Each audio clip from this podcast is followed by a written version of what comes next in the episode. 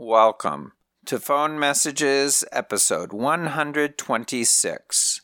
Nobody Wants to Answer. My name is Paul Mason Fotsch.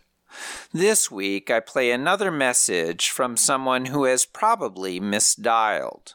And as in previous episodes when this happened, I have cut out the caller's name and disguised his voice since I could not possibly find him and ask permission to play the message.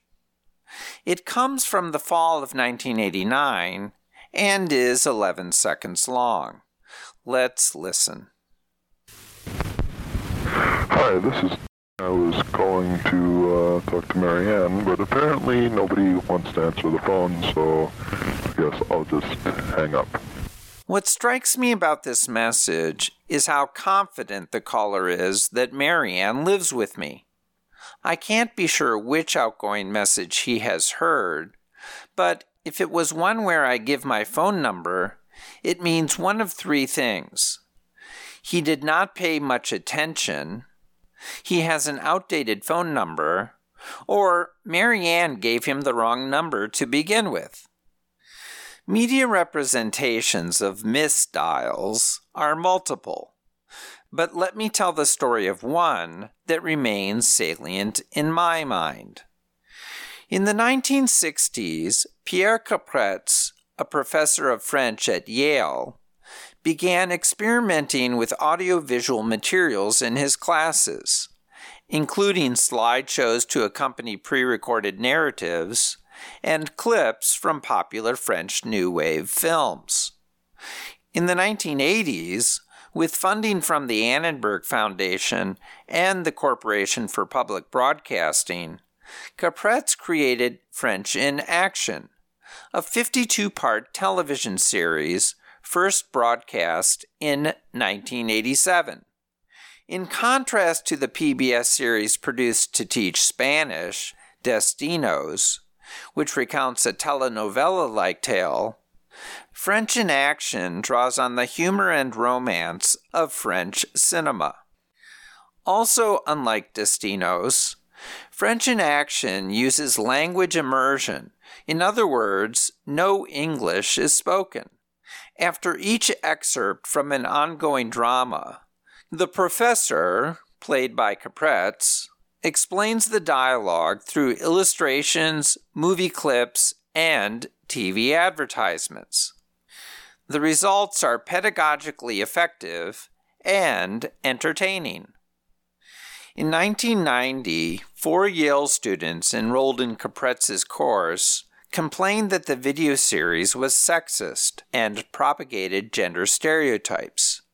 After an investigation, the French department called for a revision in the course materials. However, in an article published several years after the controversy, literary theorist Carolyn Durham argues French in Action is actually a feminist critique of conventional masculinity. For example, in one of the scenes Yale students found objectionable, the character Jean Pierre describes his various tricks for picking up girls, such as asking them for a light or pretending he has met them previously. In the same scene, a young woman calls him stupid and disgusting, which makes it clear Jean Pierre represents a regressive form of male chauvinism. Beyond this episode, the female lead in the series, Mireille, frequently expresses feminist ideas and is depicted as strong and self confident next to her shy American suitor, Robert. In one episode, she kicks a soldier to the ground for mocking Robert's sports jacket. I discovered French in action after traveling to France in the fall of 1990 and watched it frequently when it was rebroadcast on PBS. So, after listening to this week's message, I immediately thought of episode 27 when someone accidentally phones Mireille's home asking for the Salvation Army. To which Mireille replies, No, you have actually reached the fire station. She then kindly looks up the correct number for the caller in the phone book. The next time the phone rings, Mireille answers, This is the Salvation Army. Major Barbara speaking, confusing our poor Robert, who was calling for a date. This sounds exactly like the type of prank I liked to pull back in the 80s. But in the age of incessant robocalls, as well as caller ID, the fun of a random wrong number is lost. If you'd like to send a random message via the internet, please contact me through my website, pfotsch.com. That's P F O T S C H dot com. Thanks for listening. Talk to you next week.